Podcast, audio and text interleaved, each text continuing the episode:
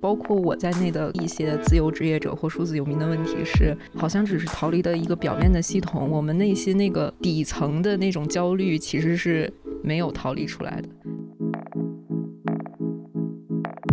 其实是困扰了我之前很长一段时间的问题，就是我们把爱好当成工作这件事是可能的吗？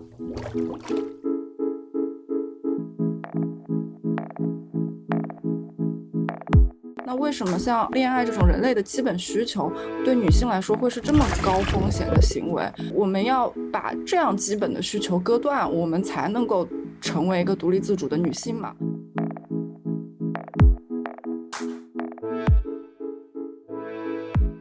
听众朋友们，大家好，欢迎收听本期自由潜水。这是一个跳岛主播和朋友们谈天说地的栏目，我是何润哲，我是广岛，我是宝婷，我是栗子。这里给大家介绍一下，栗子的大名叫徐鲁清，他是界面文化的记者，也是我们第一百五十三期节目专访铃木良美那一期的特约主播。听过那一期的听友们，说不定可以认出他的声音来。那这期自由潜水呢，我们想回到这个栏目的闲聊传统，聊一聊最近我们生活中比较关心的、反复思考的，也是最近频频出现在我们阅读当中的几个主题。那一共有四个问题。首先，第一个呢是关于自由职业，或者是现在比较流行的说法，关于数字游民。我们想知道脱离公司到底是在选择自由呢，还是在让让渡自己的权利？那第二个问题是。把爱好当工作是不是一个好主意？第三个问题，关于恋爱脑，如何看待恋爱脑呢？爱是更应该不顾一切，还是有所保留？第四个问题，或许可以作为恋爱脑这个问题的延展，那就是工作和爱情是什么关系？搞钱和搞对象是矛盾的吗？不难看出，我们选择的这四个问题不是关于爱情，就是关于面包。那既要又要，就是我们成年人的永恒命题。那我们就开始关于第一个问题的讨论。其实就是对于自由职业这个问题，是我提出来的。那首先是因为最近这半年吧，然后能看到身边有一些朋友。主动或者被动的选择了自由职业。那今天在场的，我知道像宝婷和栗子，其实就包括我和广岛，就我们两个跳岛的策划人本人，呃，某种意义上都在从事一定程度上的自由职业。那首先就想问问宝婷吧，因为我们知道，我我知道你前段时间从公司离职了，你可以大概先跟我们讲讲这段时间的体验吗？啊，哦，咱咱们之前录的那个视频播客里面，其实我也有提到嘛，就是攻击社会，在公司里面活得像一个动物一样，真的是时间长了以后，呃，真的觉得自己没有任何尊严。去年中间有一段时间，然后我工作就工作量比别人要少，就有人力的人过来找我说：“那个你的产能比别人低。”产能 就是意思是让我增加工作量。对于公司来说，每个人头它其实上面就是有一个数字不停的在蹦，那这个数字蹦的越越高，就是好像就有金币一直在进来。所以当它排列。就是你想象一下，你去玩那个养成类或者经营类的游戏，就是经常在跟数值打交道嘛。我感觉，呃，老板、上司他就是这样一种，面对面对每个员工，他其实就是一堆数值在那蹦。那你离职了之后这段时间有什么不一样的感觉吗？然后我离职之后呢，就是我发现我比以前更忙，忙是在于说，嗯，我想完成的事情很多，然后这就导致。比如说，我可能早上在给一个美国的学生上课，然后晚上，呃，我要去跳舞，然后下午可能我要跑出去见一个客户，然后这就导致就是我一整天会排得很满，而且可能我早上就离开家，然后可能到晚上十一二点才回家。我在网上看了很多数字游民的那种视频，就比如说你住在可能泰国或者巴厘岛这种地方，然后早上一起来就就出门。然后找一个地方开始办公，然后办公就就反正就在外面耗一天，然后呢，晚上回来就是在你住的地方，其实那个地方只是睡觉而已。我我突然就感觉，就是我好像就进入了这么一种状态，就是我每天出去要带的东西非常非常多，我那个包就非常非常沉，就我每天感觉像一个乌龟一样驮着，就是一大坨行李，然后在外面跑，就觉得很累，真的很累。就是我，我原本是想从那个就是数值的那种秩序里面逃脱出来，我从一个追求系统效率的一个体系中逃出来。但是我现在其实我发现，我每天在想的事情还是怎么提高我自己的效率，就是我还是没有办法从这个效率根本的想法中逃脱出来。嗯嗯，就是之前你上班的时候是被老板压榨，现在是自己卷自己，是这种感觉是吗？对，而且而且就会越来越觉得说，我怎么把所有事情同时完成好，就就是压力会非常大。而且我本身已经是就没有没有家庭的一个人，其实我就已经比很多人，不管是经济上还是时间上，都要轻轻松很多了。但即即便如此，我又想跳舞，又想做好工作，又想做好，然后还要维持基本的生计，然后就。就是只是同时完成这几件事儿，就觉得，嗯，就很很累，而且还有一个后果，那种硬性的休息的时间，比如说睡觉，比如说躺在床上发呆，比如打游戏。但是我现在度过这样的时间的时候，我会有一种内疚感，嗯，就觉得，嗯，就是一边在休息，一边又觉得是休息妨碍了我，呃，做完其他事情。所以，就整个这个工作和休息的边界就没有了。嗯嗯嗯，明白明白。最近好像说有一个有个说法是叫做休息焦虑，什么空呃什么空闲型焦虑，就是大家没有办法停下来休息的时候都有很强的负罪感。其实就是跟你的状态蛮像的。嗯嗯，我建议有休息焦虑的人都去听一下我们之前做过的那期《好好休息为什么这么难》。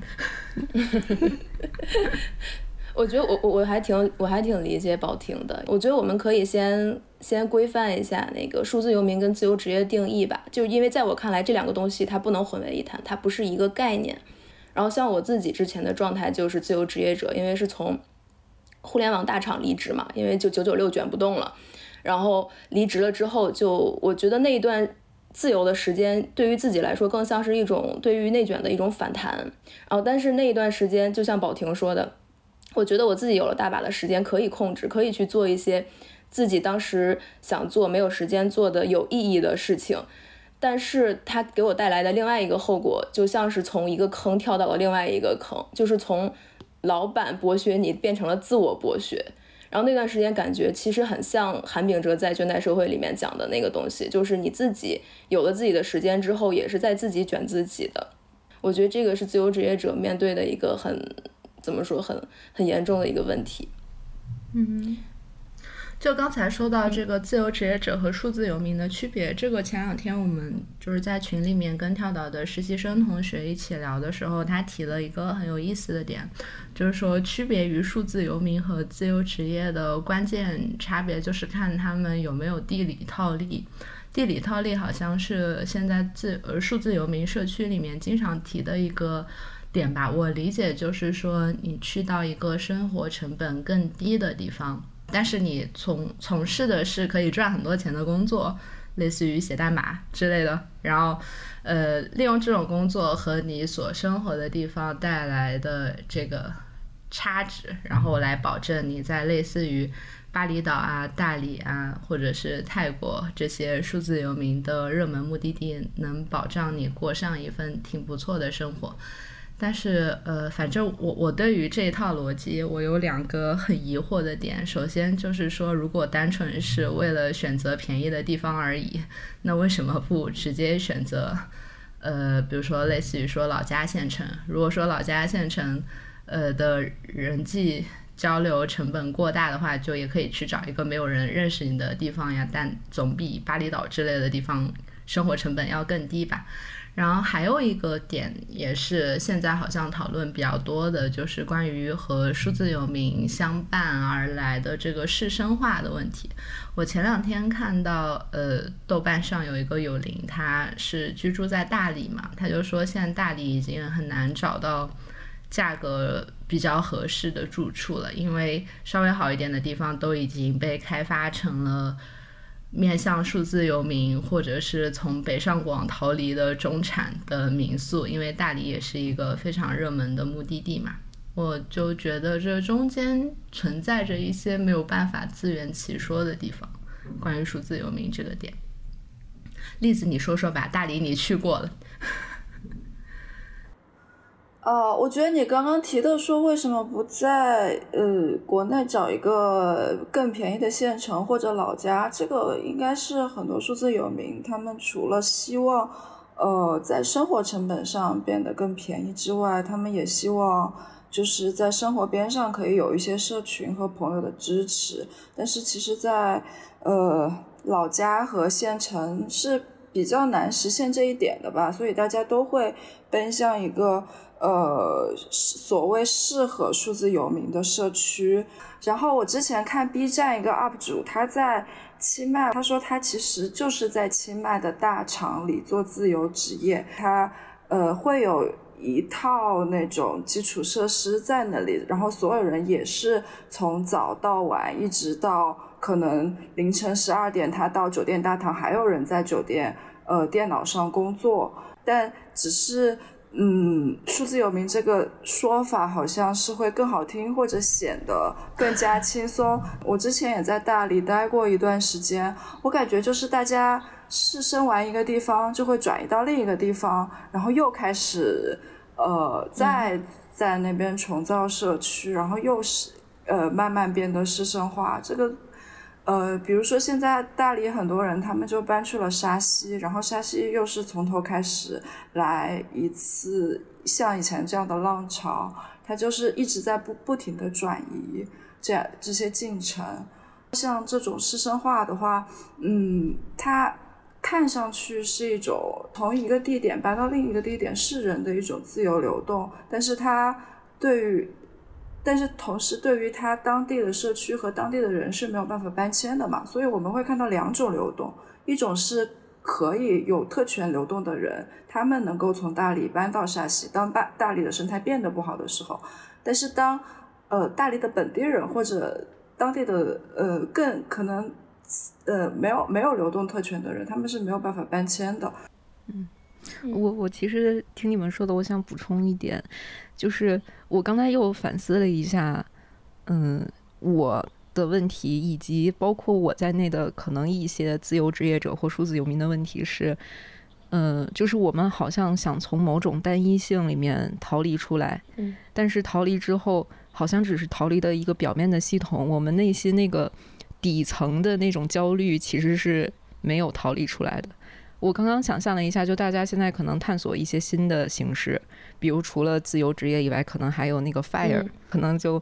比如说就在大厂，我就拼命干十年，然后我就财富自由，或者就也不是财富自由，就赚够我养老的钱我就走。这种，然后我我想象了一下，我感觉如果哪怕说我现在就财富自由了，我感觉我也是没有办法就直接躺平。嗯。嗯，嗯所以，所以就是那个底层的焦虑，我觉得是没有逃脱出来。我我还有一个要问的，就是关于宝婷刚才提到的这种焦虑感，就关于这种底层的焦虑，这种朝不保夕的焦虑，我就嗯，我不是很理解为什么大家会觉得，嗯，fire 或者是自由职业、数字游民这种脱离了公司反而。是一种解药呢，因为在我看来，公司虽然它有诸多不好的地方，剥削啊，把人数字化呀，然后要求你的产能啊，但是它总归会给你一份稳定的工资啊。我不知道我这么说是不是太传统了，而且不仅有工资，还有五险一金、社保啊，就是所有人，包括爸爸妈妈，要求你选择一份稳定工作的理由。然后现在我非常不解的就是，我看到很多人。宣扬呃数字游民或者是自由职业，就是他们这么说的时候，呃，仿佛就是在提供一种备选，一种 alternative。然后，但是我又觉得它的核心精神，或者说它底层的逻辑，然后和我们工人的利益是背离的。你主动脱离了公司，那谁来帮你交社保呢？我觉得公司之所之所以能存在，不就是因为它。一定程度上，就是在这个法律要求的范围内，虽然我们也不知道他是不是会真的遵守这个法律，就是他还是得保障你的权益的呀。就是他不能随便把你开掉，然后他会帮你付各种各样的保险。所以我就好奇，就是现在大家，呃，宣扬这些是因为不再信任公司了嘛？就是不再信任这一套所代表的东西，所以大家才会努力自谋出路。这样，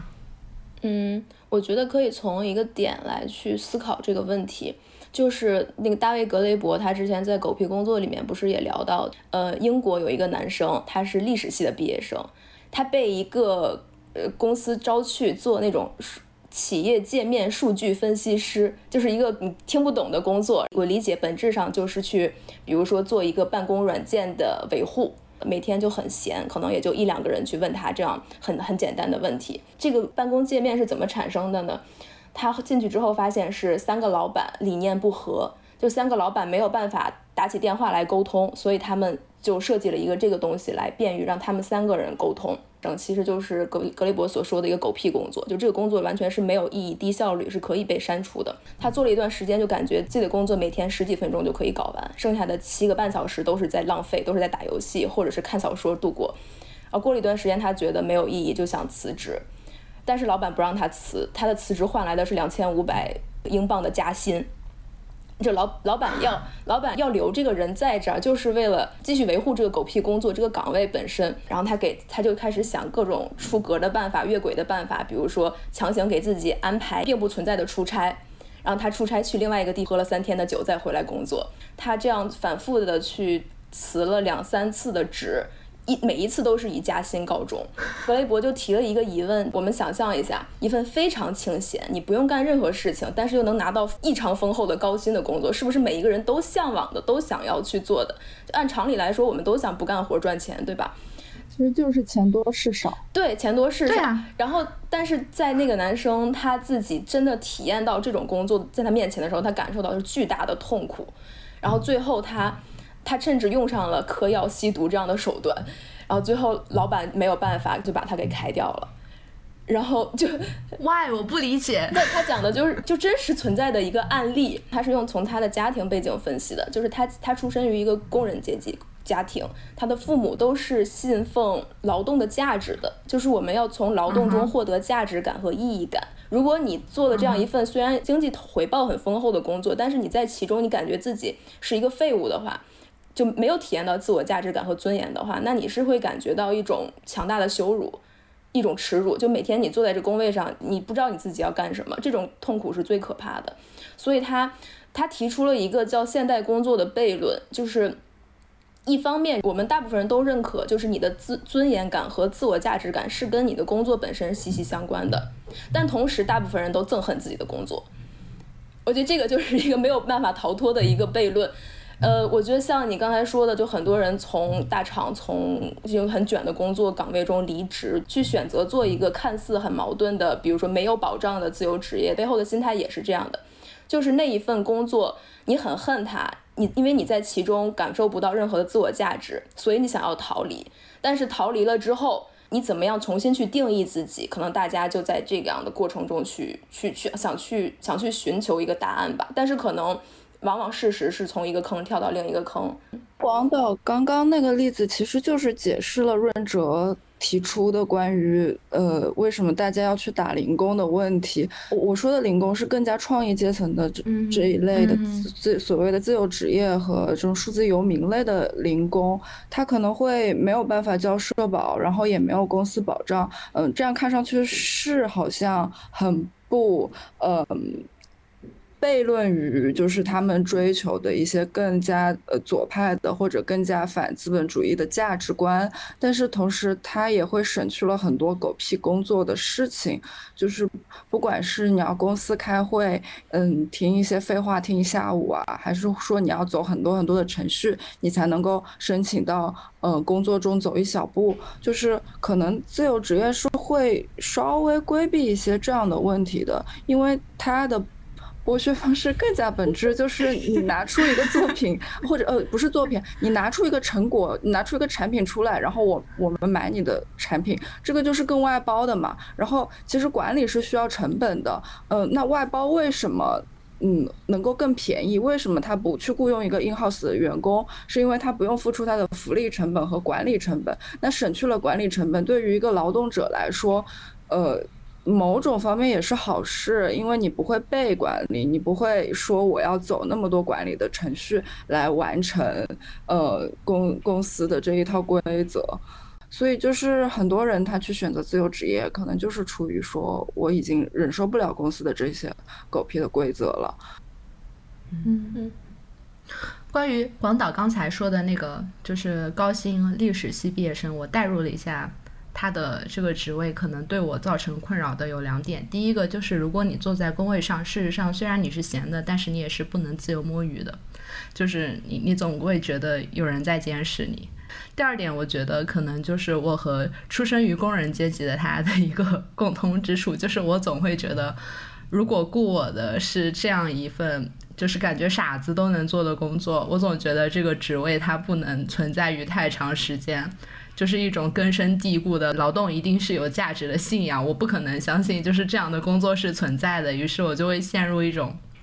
持久的自我怀疑。然后顺着你刚才说到的大卫格雷伯，呃，这也是我尝试理解，嗯，选择自由职业或者是选择脱离公司这样的组织的另外一种逻辑，就是大卫格雷伯在他那个叫什么规则的悖论。那本书里面，他最后提到了一个例子，他就是说，当年占领华尔街之后，然后他们就发现，一开始的这个无政府主义、无政府主义小组，然后一开始都是无组织的嘛，但就有一种趋势，就是说，一旦这个组织的成员超过二十人。之后就会浮现出某些小团体，他们共享一些信息啊，他们尝试拉帮结派啊，然后这个事情显然是有悖于他们就是不要谁管谁的这种原则的。那针对这件事情就出现了两种观点，一种是说我们要。建立监督机制，就是我们要让它透明化。还有一种办法呢，就是可能格雷伯他本人比较赞同的看法，就是说，虽然你觉得有人在黑箱操控你这件事情是有违于我们所有人的审美的，就它本质上是一件不太光彩的事。但是他说，防止这些小集团权力过大的最佳办法就是坚持他们在原则上不应该存在。就说，如果你依照某种共和主义的观点认为。就是所谓的自由，就是意味着把所有的权利形式都可以简化为一套清晰透明的规则的话，然后最终的结果就是我们现在这样，就是大量的冗余。就我觉得这个逻辑可不可以扩展为，你不要相信任何。和资本挂钩的，哪怕是就是合同也好，然后呃劳动法也好，嗯工会也好，就是保障你个人权利的，因为事实上要实现它，一定会耗费你比原来多得多的经历，然后到最后你就只能把自己。给卷进去，就是像格雷伯他说的，就是法规压抑了存在，武装警卫和监控摄像头随处可见，科学和创造力被扼杀，而我们所有人到头来都发现自己每天要花越来越多的时间来填写表格，就还有那本就是。呃，松本哉的《世界大笨蛋反叛手册》，我从剑师那里要来的书。然后我读完之后，我发现它中间也有一些在我看来就很反骨的点。就松本哉他号召大家不要花钱做事情嘛，他如何不要花钱做事情呢？其实就是靠人情啊。就比如说你在一条街上。你想要立足在这里开一家二手店，那你就需要和你。呃，周围的街坊邻居打好关系，然后最后你就能获得大家的照应。这个不就是现在很多年轻人最讨厌回到县城里的原因吗？就是你不想要，就是和大家有过多人情的牵扯。但是如果你想脱离资本社会的那一套运转规则来做事情的话，最终你就只能回归到人情，就是没有用钱规约的，就只能是早上我帮你看个店，晚上。你帮我看个店，就是不存在那样清晰的价值交换，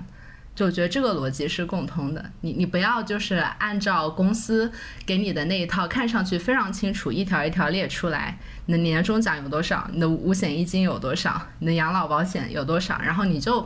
非常随意的，然后最后可能反而会让你解放于这一套系统。嗯，我觉得这里面其实有一个问题是，你跟公司或者跟社会所签订的这一套。价值交换的这一套东西，当你实际进入这个系统之后，你会发现，你实际感受到的其实远远不止于白纸黑字所写的这些。往往最终这个问题不是变成经济经济收益或者说权益的问题，比如说尊严的问题，呃，或者是 就是忍耐忍耐度的问题。嗯，我我以前就我刚毕业的时候。在北京找工作，那个时候一七年、一八年是还是就业市场很好的时候。然后我当时也很短暂的尝试过，就你们说的活少钱多的那种。但是我发现那种工作做不长。就是第一，你必须要再想、再去想，就是工作的意义是什么。然后第二，你比别人多赚的一点点钱，比如说月薪一万跟两万的差异，或者月薪三万跟五万的差异。这个其实你放到更宏观的角度来看，其实是没有差别的，就是就是它不会帮帮助你呃有任何阶级的跃升，或者说或 是或者说就是这样，当呃可能比如说呃年薪多少多少万，这个它的评价标准可能是就你能给你的家庭提供一个什么样的生活，是从这个标准去衡量的。但是我本身没有进入这一套体系。我不需要去考虑我能为我的家庭提供什么，我只需要考虑我自己个人的生活就行了。然后我就发现我没有必要去在这套体系里面获得一个很高的位置，就突然发现一切很没有意义。我我上研究生的时候，当时我读到蒋方舟说的一句话，他说：“并不清贫的独生女学生是世界上最幸福的生活。”当时我就是这个状态，因为当时不是会翻译嘛，然后也有一点小钱，然后也在读书，又是独生，就非常的滋润。但是当时我整个人就生活在一种就是美好的事物总是会结束的这样的一种焦虑当中，我就算了一笔。我就算就是要维持在毕业之后维持我当下的生活，我需要赚到多少钱的年薪才可以维持在北上广这样的大城市？当时我算出来的那个钱是我要赚到十万，我心想完了，我绝对赚不到这个钱。接下来我又算了一个数，我就是算如果我中了一笔彩票。我要挣多少钱才可以彻底改变我的生活？我算下来差不多是六百万到一千万，就是在北京或者上海这种地方买一个房子的钱。然后我又算了一下，发现我好像这辈子也挣不到这么多钱，于是我就彻底放飞了。就是，就是像刚才宝婷说的，你赚一万、赚两万，对于你的生活来说没有什么本质性的差别。我这辈子都赚不到这么多这么多的钱，那我还不如就想干啥干啥，反正结局也没有什么区别。嗯。我我刚才其实想说的就是，所谓的自己的付出和收获的计算，其实远远没有你预想的那么简单。就比如说，我赚了多少多少钱，我剩下时间就是自由的时间。你预想是这么想，但实际绝对不会是这样。对，嗯。而且我觉得，就是嗯，行动和人的关系可能跟我们预想的也不一样。嗯，我我之前在也也做过一段时间狗屁工作嘛，就是在那种比较文书性的工作里面，那一段时间我就觉得我整个人的状态就是非常文书，或者就就特特无聊。就就是我我是觉得这些行动又会回来反噬我这个人的本质，或者塑造我这个人。好像你要说大家想要一份觉得。稍微有一点意义的工作，这这个我我到现在是非常能够可以理解的。哦，虽然我现在就是有很多嗯那个社会学家他可能会在批判这个有意义的工作是，呃，资本家创造出来的，好像是为了更好的驯服劳动者。我不用给你那么多钱，我只要给你情怀，嗯，你就可以为我好好打工。但是我我有时候就觉得说是这样没错，但是那我们解决这个问题的唯一路径，我现在的唯一想象就是找一份我抛去工作的意义，我就干一个工作是工作，生活是生活。我我就这样干吗？但是就这样子好像也非常不舒适，也很遭罪。所以现在就是说，好像两两个路径都有问题，但是也想象不出有什么可可能的新的路径来破除这个困局。嗯，对，例子已经把我们第二个问题 Q 出来了。第二个问题是。呃，第二个问题是我其实是困扰了我之前很长一段时间，然后我现在也依然在继续思考没有得到答案的一个问题，就是把爱好当成工作这件事是可能的吗？或者说，如果你把爱好当成了工作这件事，对你来说是一个好的选择吗？这个问题我大概还在上中学的时候，我妈就跟我讨论过。如果我没有记错的话，她当时应该是听到了高晓松。在某个节目上的谈论，然后他语重心长的传导给了我，然后大概翻译过来就是说，千万不要把爱好当成工作，因为这样会导致你最后痛恨你的爱好，到最后你工作也没有做好，爱好也失去了，所以就是不要把爱好当成工作。嗯，但但我我后来实践下来，就是说我我没有办法忍受你不爱好我自己觉得不爱的工作，对对对对，所以只能这样。嗯。我觉得我为什么会提这个问题？就比如拿我自己来说，嗯，我之前的爱好是电影嘛，后来我的第一份工作也真的是做导演，是做广告导演。然后做了这份工作，我发现我很痛恨这个工作，我甚至连拿起摄影机的那个、那个、那个冲动都没有了。就比如你是一个呃文字工作者，你对文字一开始是有感情的，但是如果你做了一份长期要去写东西的工作，然后且这份工作是经常要受到甲方的控制，受到各种各种各样的压力的话，那你自己写写时间长了之后，你可能对于文字也是有一种疲倦倦怠哦。包括设计师这件事儿也是，就如果你是一个喜欢画画的人，那你去做了一份设计师，那你可能之后面对的不是你的创造力，而是甲方的要求的五彩斑斓的黑。就是不，如果我们做了一个不爱好的工作的话，那会有一个意义感缺失的问题。但如果我们把爱好当成了工作的话，那往往就会面临你的爱好会被磨平。所以我，我就我就一直没有办法去平衡爱好和工作。那我想看看你们，这你们自己有没有这样的感受？我觉得你刚才说的这些情况都属于一个创作者和设计师两个身份的矛盾。比如说，你爱好电影，你的梦想是就是作为一个导演去创造，或者是文字工作者，他本来的爱好是写东西，然后他他现在天天在写东西，但是这个东西的需求已经被甲方限定了，那就我觉得这个矛盾是自然而然会出现的。就是他本身，他作为创造者的人格，他希望他产生的是一个作品，但是现在他的工作要求他产生的是一个设计品。但是，呃，打比方说，因为我没有什么创造者人格，我的爱好就是看书。那我看书的话，不管是看到好书还是烂书，看到好书我积极，看到烂书我就是想骂他。那我我不觉得，打比方说，我有一份批评家的工作，那这个工作。我我不觉得他会对我的爱好产生什么磨损。呃，不一定的，不一定的。当然，如果你是一个批评家的话，你一定会磨损的。你想，你想想方言，你想想我们亲爱的主播方言，他都想退圈了。对，就可能会限于圈子，然后说一些违心的话，这个肯定会磨损掉一些。嗯，对我我我主要是觉得你刚才描述的那些有些过于局限于就是这种创造的欲望了。但事实上，如果你不是创造，你只是。单纯喜爱某一种媒介的话，你也不打算真的自己做些什么。我觉得其实会还好。那你举一个例子，就是你这种情况下说的把爱好当工作。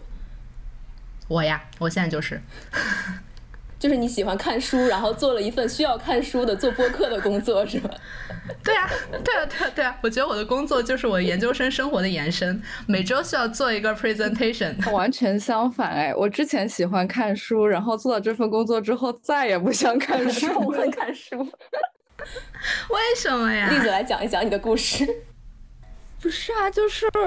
当你发现你的工作就是看书的时候。我每次看书，我都觉得自己像在工作，然后我就不想看了。就是因为，因为，特别是你看书的时候，你会一直在想产出，你会在想啊，这本书我可以在之后的工作里怎么用到，然后其实你就是会有一点工具化这件事情的。嗯，你在聊的是，就是你读书这件事情以前是一个无功利性的，就是一个审美活动嘛，但是你现在变成了一个纯功利性的，你把它当成一个工具，就是你自己的爱好也融入了一些工具理性的时候，你就会感觉很痛苦。对，我觉得是有这样的感觉。嗯，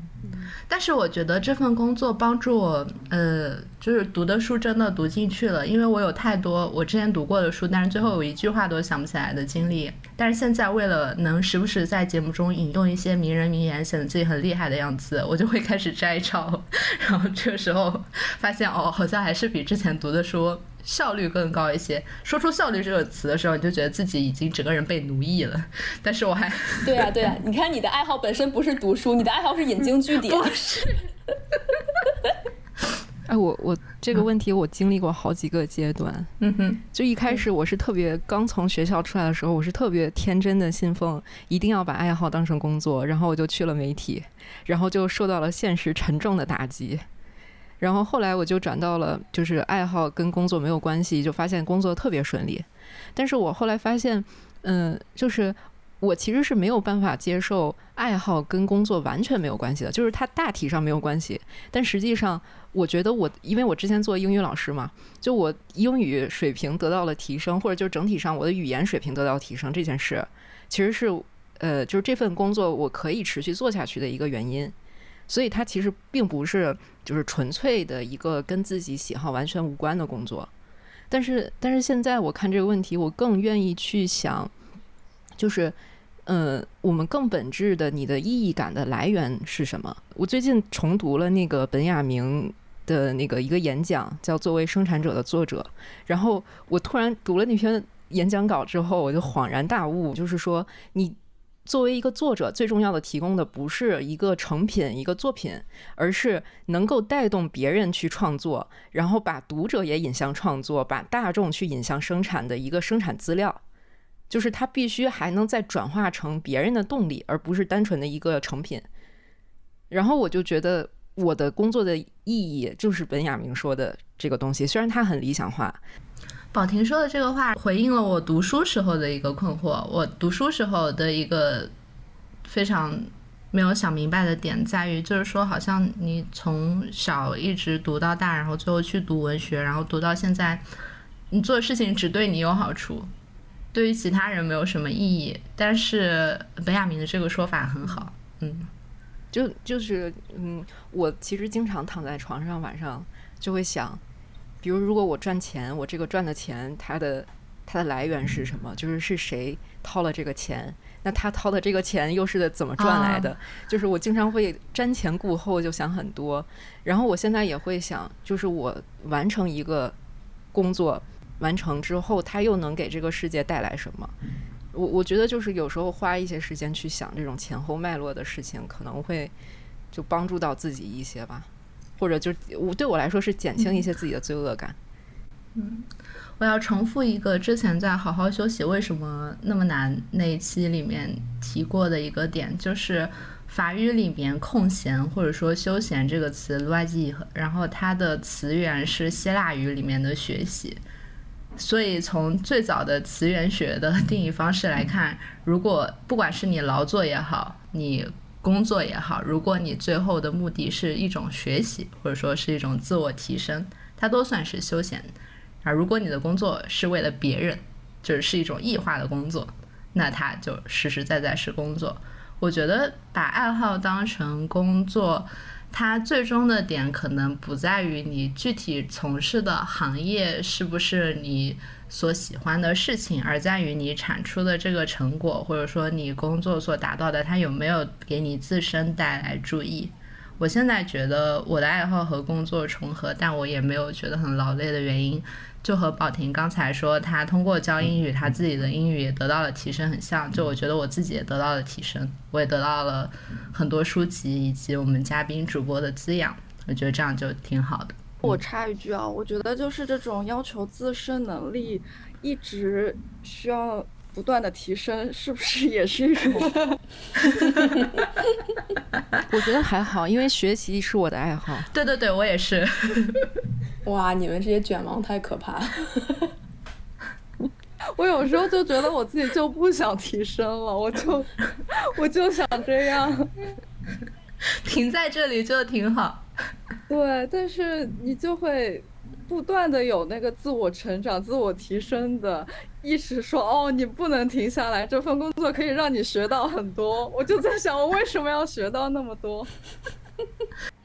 因为我想学，就这么简单。广岛和栗子露出了就是你们干你们你们自我提升吧，我停在原地不动的表情。就是你看那个工作呃职业吧，vocation vocation 这个词，它本身这个词的词源是声音嘛，它最早是那个基督教就是上帝的召唤，就是说你你呃突然得到这个神的旨意。然后你要依照这个方向去身体力行，就这个是职业这个词最最初的词源嘛。所以，我我觉得，嗯，我我觉得就是它最本质还是要回到意义的思考。就如果你觉得人生意义就是享受生活，我觉得那就躺平没有问题。那那个就是享乐，就是你的 vocation。我还想补充一点啊，就是好像现在很多人呃，就是觉得有意义的工作。好像都是这种创造类的工作，然后但是那个阿兰德波顿他就有写了一本书叫《工作颂歌》，它里面写的其实全部都是那种，呃，像什么呃捕呃那个渔民，就是海边捕鱼，然后还有物流产业的人员，还有那个饼干工厂里面的工作人员，然后他他就是写所有这些工作，其实也都是非常有意义的工作，然后他会，呃，他那个整部整本书的脉络是就有点溯源式的。就是比如我们平时吃一个饼干，他就想把这个饼干最初这个是怎么生产出来的，然后又通过什么样的方式销售，然后送到我们手里，然后这一系列过程每一个岗位上的工作，然后他就他就去看。嗯嗯，我觉得最有意义的工作就是这种制造业的工作，就是你真的做出了什么东西。就是你，你是实实在在的，它比那个创创意工作者的工作就是更加容易给人带来意义感吧。就其实我觉得，大家对于什么样的工作是有意义的，或者对于工作的审美，这种审美也是被建构出来的嘛。就我们现在会觉得创意工作有意义，或者思想性的工作有意义，嗯，这个也是被很多文化所影响的。我们现在的工作体系。嗯，你像照护性的工作，清呃维护城市、维护公共呃环境的工作，薪薪酬非常非常低。嗯，制造业的工作，你刚刚说的手艺人的工作，也没有什么呃社会地位，但是反而一些狗屁工作的，嗯，金融也好啊，呃，文书也好啊，呃，好像变成一个特别有嗯那个。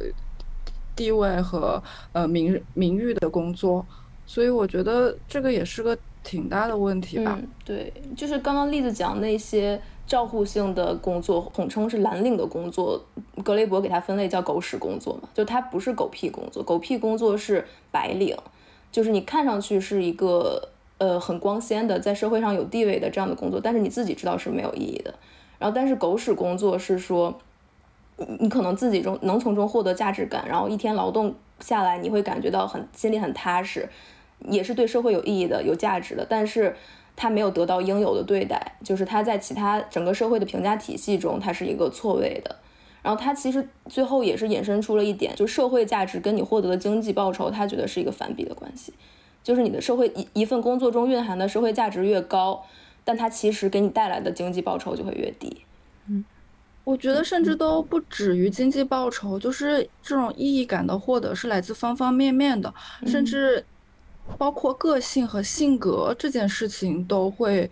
呃，有所涉及，比如说你进大公司、进大厂，他们会给你测 MBTI，他们会告诉你，你的工作就是适合你的个性的，你生来就是做这份工作的。在职场里面，你是一个有个性的人，但是你要进一个工厂，你要进一个呃清洁公司，他们会去抹平你的个性，他们会让你穿制服，然后让你去做跟所有人都一样的流水线上的工作。当你想试图有一些个性出显现的时候，就像杀马特那样的。时候他们会去打压你，所以我觉得这种就是嗯，工作意义的制造，它是从方方面面的。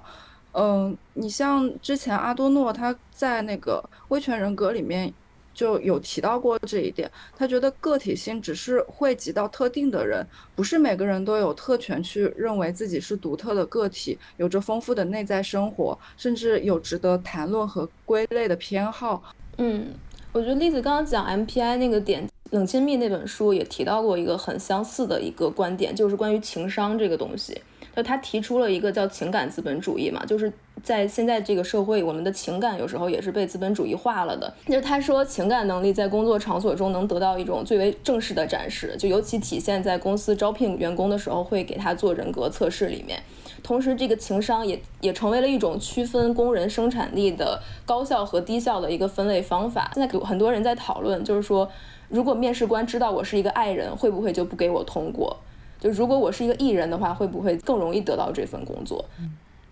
我我想那个就是就刚才呃工作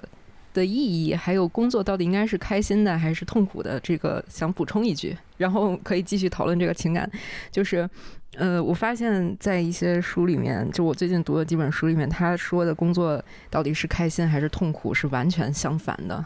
就在阿兰·德波顿的工作颂歌里面，他先梳理了亚里士多德时期，那个时期就是亚里士多德认为经济需求将人置于奴隶和牲畜同等的地位。就是他觉得人只有无所事事，公民才有充分的机会去享受音乐和哲学天赋带来的愉悦。然后手工劳作和商业事务都会导致人心理变态。然后到了到了那个文艺复兴时期，嗯，像达芬奇还有米开朗基罗等人，他们从他们的经历和传记当中，然后才再度大家听到从事实际工作的一种荣耀感。对于阿兰·德伯顿来说，因为他去追寻那些生产性的或者是物流行业，就是这种很很基层的这种工作的时候，他说：“嗯，其实不仅仅是医生、修女或者是宗教领袖从事的工作才是有意义的，只要工作能使我们开心或者减轻别人的痛苦，它就有意义。”嗯，虽然可能嗯。发明心脏除颤器和制造出一个小饼干，它的意义的重要程度是不一样的，但是它都是有意义的。然后我觉得很变态的是，我看到了一本书叫《硬派工作》，然后“硬派工作”实际上是一个委婉的翻译，就是他这本书日文原版的原名其实叫“如果不忧郁就不是工作”。然后他他这个人就非常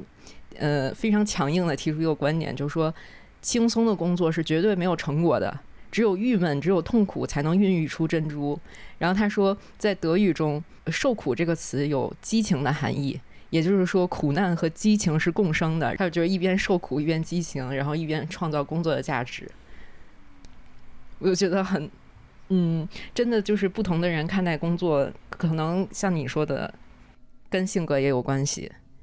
就是你，你，你真的是以很放松的心态去看它，还是真的是把它当做一个？人生的激情苦难去看它。就刚才提到这个德语当中，激情和受苦是一个词，其实好像西欧那边都这样，就是受到基督教影响，就是 passion 这个词嘛，然后它本来是受难的意思，然后它后来就有了激情的意思。那个刚好说到这个 passion，就最近看了上海人民出版社新出的那一套安妮埃尔诺嘛，里面有一本叫做《简单的激情》。就是 Simple Passion，呃，先给大家介绍一下这本书，它讲的就是安尼尔诺自述他和一个年轻男子的一段呃婚外情的往事，然后他非常清晰的剖析了他在其中的一些心理啊，他把这个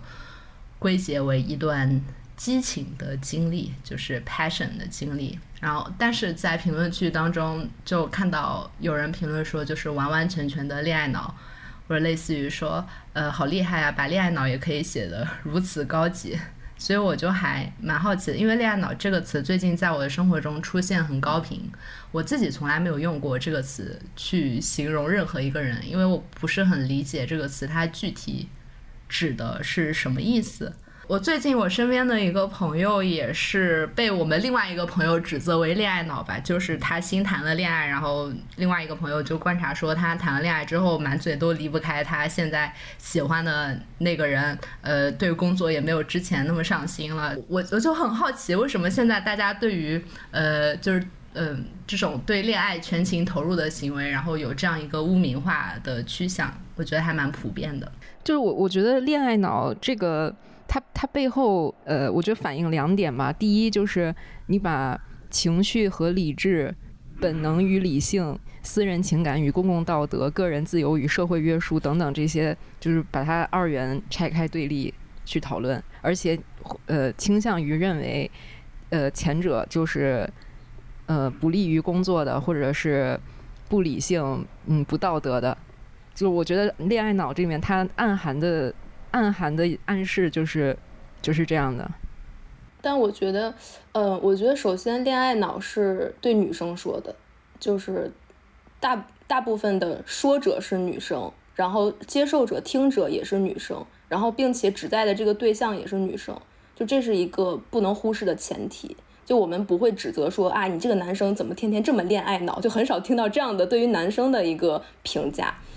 不，男生他们会说你们不要单溺于儿女情长，应该去搞事业，就是薛宝钗式话语啊。对，差不多，可能更多一个女生在谈恋爱的时候，然后就把这个男生摆在了她生活中所有事情的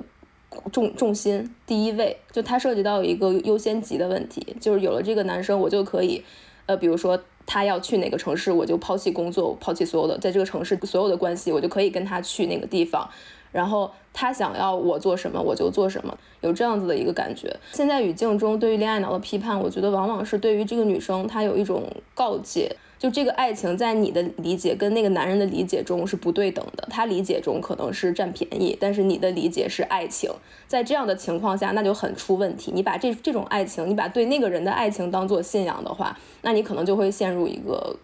就是万劫不复的一个一个一个一个境地当中，就这样的案例也不用多举了，就很多。哦，我觉得就是像恋爱脑，它这这个概念里面，它会暗含很多呃失控也好，难以掌握也好，呃脱离轨道也好，种种的风险在里面。然后这个现在受人指责，嗯，我觉得会有一些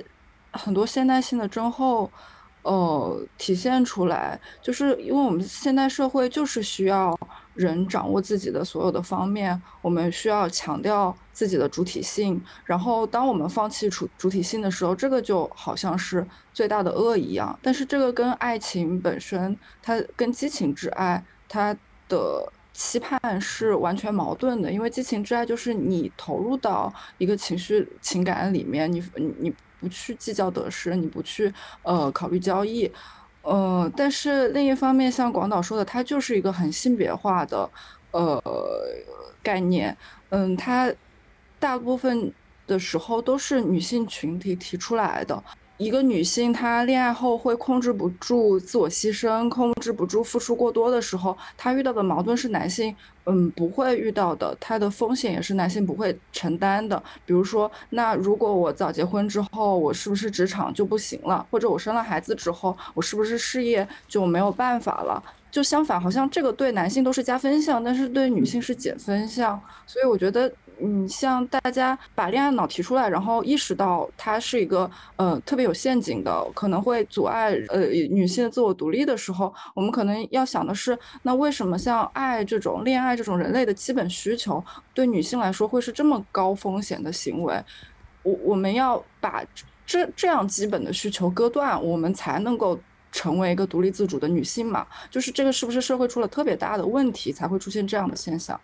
刚才那个提到的《冷亲密》那本书，它中间有一段就是在讲弗洛伊德的这一套精神分析理论，然后经过了疗愈话术的包装之后，然后显得多么的流行嘛。然后这个还蛮好玩的，因为我最近看的几本书当中，然后都出现了对于精神分析的厌恶或者是批判之情。呃，首先是安妮埃尔诺在那个他的那个写作是一把刀。里面就对于心理分析进行了非常严肃的批判。他说，心理分析有的时候是有一种警警察式的一面，最后的解答又总是那样的一成不变。然后，所以这就导导致，就是你通过心理分析去阅读某种文某一个文本的时候，他就得像研究犯人的供词那样去围捕一个文本袒露袒露的内容。然后他还引用了一句阿多诺的话，他说，心理分析会把个人存在中的痛苦。苦和秘密转变为符合规范的平庸之物，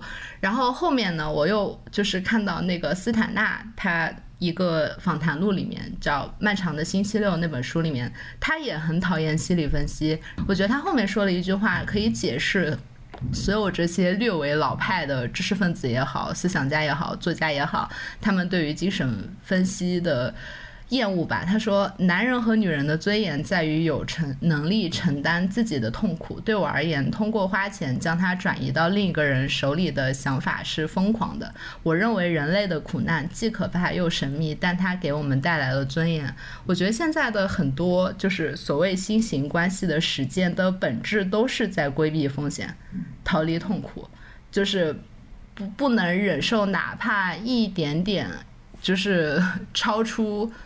越越轨的感觉，就是觉得好像交付了自己，然后就会引向全方位的失控以及生活的崩塌。当然，这是因为现在的社会整个系统，然后它不足以支撑我们去进行一定的冒险。觉得一方面是害怕疼痛，另一方面，其实你像这些心理学术语，还有精神分析，他们其实，嗯，他会把自我想象成一个痛苦的自我，所以就是你像。这种心理学术语，它会给我们大量的情感语言管理的一些压力。比如说，我们在情感现在亲密关系里面很喜欢说沟通，就是沟通，它其实也是一种嗯，对语言用用语言来对情感进行适当管理的方式。然后，我们又有了越来越多的词汇去描述和管理我们的语言，比如说像 crush、date。嗯，炮友，精神炮友，你会发现我们会把情感语言变得越来越细分，但是这种细分又不是让你的感受变得更敏锐，而是让你的归类变得更容易。就是好像说，嗯，我我们现在把这种情感来变成一种可以更加能够评估、量化的实体。就你们刚才说的所有这些，在那个《爱的艺术》这本书里面，他其实做了一个统一的时代变化的一个评价。嗯哼，就弗洛姆他说，呃，就弗洛伊德其实是属于他的那个时代的一个论述。就弗洛伊德他认为，理性的爱、成熟的、辉煌动人的爱是不是真实存在的？就没有任何爱是理性的。然后到了二十世纪。弗洛姆说是异化了的交易性的人格演变，是个人主义的描述，是两个分享共同利益、联合起来反对充满敌意的异化了的世界的人的描述，就是都是时代的产物。然后，然后我再回应一下那个最初说的恋爱脑这个问题。恋爱脑如果放在《爱的艺术》这本书里面来看的话，它是一种不完全的爱。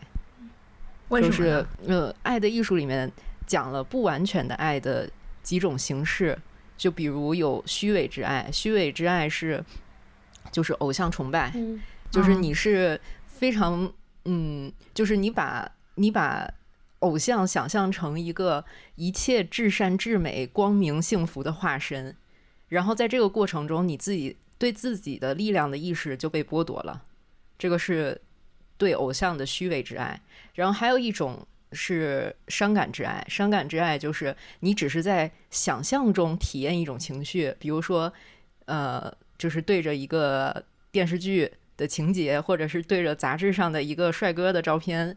然后这种你体验的是一个替代性的情感满足，而不是真正的爱。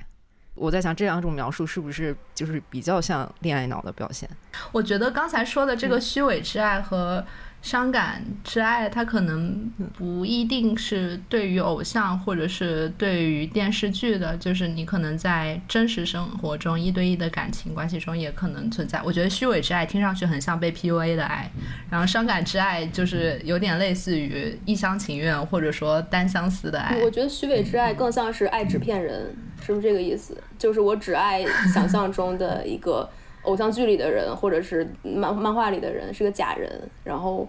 就我爱这个东西本身胜过于我爱真实生活中的任何一个活人。嗯嗯，说到这个偶像剧，因为我最近重温了一遍《大长今》，我就发现好像现在偶像剧当中对于浪漫的表现，是不是也发生了一定的趋势变化呀？就我们小的时候看的那种特别古典的，为了你出生入死。泰坦尼克号那种爱情，现在是不是相对来说比较少出现了？因为我现在也不怎么看，现在是不是比较流行的是甜宠剧这种类型的，就工业糖精式的？哦，我最近倒看到了一个，就我最近跟你们聊那个，呃，《装腔启示录》，就是它展示出了现代都市的两个，呃，以工作为重心的男女，他们在爱情中会出现一种什么样的反应？就这样的反应，我在以前的偶像剧里是没有怎么看到的。他的设定，那个女生是一个律所的新人小白，然后但是她自己有野心，然后想要去获得更更多的东西。然后这个男生就是一个金融精英，相遇之后就进行了一番拉扯。然后但是可能是因为国产剧里并不能拍炮友这样的关系，所以他拍出来的是两个人在在在互相说啊，我是你的朋友，你是我的朋友，然后。呃，就比如男生去撩这个女生，然后女生想想去反撩的时候，发现可能会有很多其他的女生在在同时聊，所以这女生就觉得那好，那我要把我的工作放在第一位，然后她就不去理这个男生，然后她就她就开始去忙自己的工作，忙自己的事业。然后男生发现啊，原来他不理我的时候，男生又过去就就就患得患失。就我觉得他他表现的这种心态就很像，我觉得就很像我们刚刚在讲的那一点，就是我们现在已经不再相信一种完全一对一的。互相牺牲的爱情叙事，我们更能感同身受的是，在就是现在社会中，工作和爱情的双重压力下，我们会产生出一种什么样的新型关系？我觉得你这个就是特别经典的一种，我觉得好像是从《延禧攻略》开始提出来的，就是谁先出手就是谁输了，就好像在就是较为现代的这种爱情叙事当中，你谁能把对方维持在一个患得患失的状态当中，谁就。保持了他的尊严，嗯，然后谁就就是在这场爱情游戏当中，这样一个你来我往、攻城略地的爱情游戏当中，他就占领了优势地位。但是这种呃策略就特别让我回忆起那种比较古早的，就是比如说男生要追女生的时候，女生要矜持。现在不仅是女生要矜持，就是双方都要矜持，然后比谁先。先先破防，谁先忍不住，然后谁先那个出手，谁先出手谁就输了。给我就是这样的观感。嗯，你刚刚说的那个，呃，让我会想到爱情有关的隐喻也是在不断的变化的。在之前我们会说我们陷入爱情，或者我们坠入，我们它就像一个，嗯，它就像一个黑洞一样，或者它就像一个一场病一样，呃，我我们我们不由自主掉入其中，然后这这种。这种落入好像是一个很很美的词汇，但是现在我们会把爱情比作一场游戏，然后我们要来当这个游戏里面的赢者，我们来操控这场游戏，或者我我要打赢这场游戏。那这个里面好像会有更多主动理性考量的部分，就是我觉得这种爱情隐喻的变化也很有意思。呃，包括我觉得还有一点就是，爱情是利己的还是利他的？嗯，就像韩炳哲在《爱欲之死》里面说过，爱情是否定自我，是肯定他者。然后齐泽克之前有个采访，嗯，他认为爱情是唯一的，然后那种多角的开放式的关系过于实用主义了。然后鲍曼其实也说过，如果你一直处于一种利己主义者的孤独之中，那爱情真爱是不可企及的。就他们这几位思想家都倾向于一种自我牺牲式的，然后真爱是唯一的这类看似更传统的态度。啊，那我最近就在看鲍曼那一本《将熟悉变为陌生》的时候，就发现了一个细节，就他是一位知行合一的家庭主妇，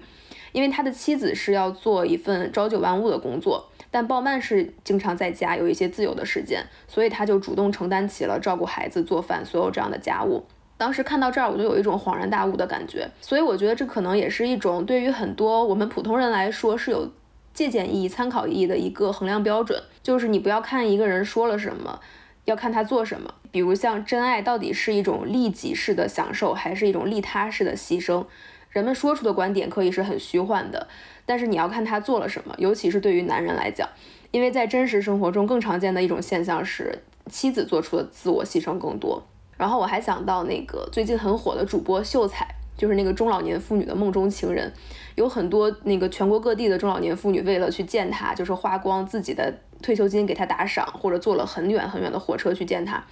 呃，所以我看到有人批评说，恋爱脑不分年纪，他们只是恋爱脑变老了而已。然后也有人说，呃，秀才是因为给这些中老年妇女提供了他们在家庭和丈夫那里得不到的情绪价值，所以他们才做出了这种看似很惊天、很出格的行为。就我在想的是这个问题，就是情绪价值到底是什么东西？你们觉得在一段关系里提供情绪价值是伴侣之间的义务吗？我觉得我们可以厘清一下，嗯，情绪价值这个概念，就是我理解的情绪价值的提供，在学界它其实是会更偏女性主义视角一些。那它的意义在于说，呃，女性的很多情绪价值是不被看见的。比如说，我妈她一天到晚做家务，我爸可能觉得她一回到家，然后她就开始唠叨，但是，嗯，她在其中付出了很多情绪价值，但是这个价。这个价值在以往的劳动体系里面是不会归到劳动付出的范畴里面的。那其实像这种情绪价值的提供，在权力关系里像是一个下位者对待一个上位者，他有很多的情绪的供给。然后这个时候，我们把情绪价值的概念抛出来说，哦，他他他的这些付出，我们应该看到，这这也是一种价值。但是当我们在说秀才这件事情的时候，我们提的是男性是。不是应该给女性情绪价值，在一段情感关系里面，我们是不是应该要求情绪价值？但是，当当我们说女性要求很多情绪价值的时候，这个其实更像是一种感情的基本需求，而不是一种不被看见的劳动。就是女性要求的更像是一种呃基本需求，是是是这个上位者他没有看到下位者有这样的需求，他没有提供给他，呃而。没有做出情感付出，那你要说他这样子的情绪价值和我妈她做家务付出的情绪价价值是不是一个价值？我觉得是完全不一样的。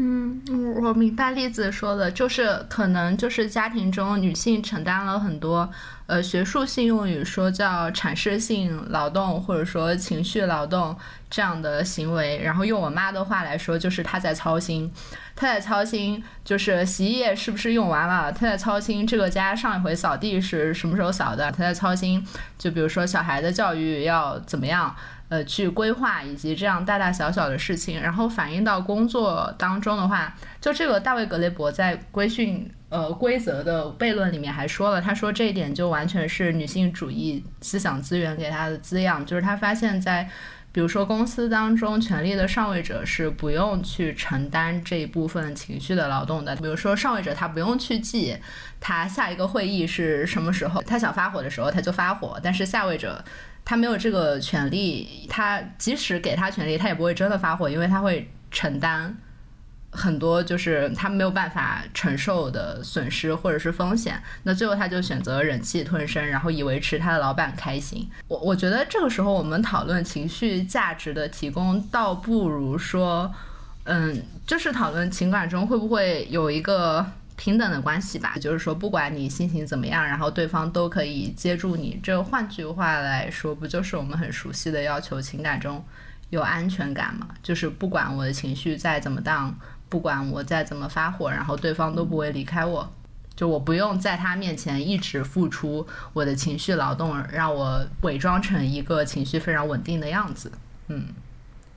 嗯，我突然想到你刚才举的这个例子，其实格雷伯也也描述过，就是在工作工作关系中，就是上司和下属的关系，呃和。恋爱关系中的两个人其实是很相似的。就如果上司对下属发火，下属要接住上司所有的所有的负面情绪，就像是一个人在恋爱关系中要接住自己伴侣的所有的负面情绪。唯一的区别，我记得他当时说的是，如果恋爱关系中你如果不不想接，你就可以直接分手；但是如果在工作关系中，那你要说出的就是我不干了，你要面临的是巨大的失业的风险。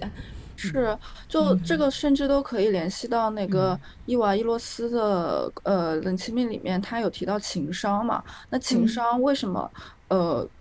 那么多的中产阶级会去强调情商的重要性？因为中产阶级是上面有领导，下面有下属，他要对领导做好情绪性的抚慰工作，然后又要对下属进行以工作属性的安排，然后在他。这一层里面，他的情绪、他的情感控制能力是很重要的。所以，就是我觉得在说情绪价值的时候，可能要分清楚是谁对谁的情绪价值，以及就是嗯，当老年女性她们去要求自己的男性伴侣，指责他们没有供给情绪价值，这个是。呃，我我觉得是一个特别基本的需求，感情需求没有得到满足，但是在他们操持家务的情绪价值没有被看见的时候，其实是嗯更系统性的不公的现象。我觉得是，我觉得这两种现象是不太一样的。嗯，我觉得这个这个问题真的好难，因为就是太多的矛盾和两面性。就比如说，嗯，情感被商品化。是这个这个趋势是一定的。但是你你说首先它的好处就是它可以被可以让一些呃一直在付出情感劳动的人他的价值被承认。但是另一方面就是那它就是也是一种商品化一种异化可能让我们偏离了原本那个情感它本身的真正的意义。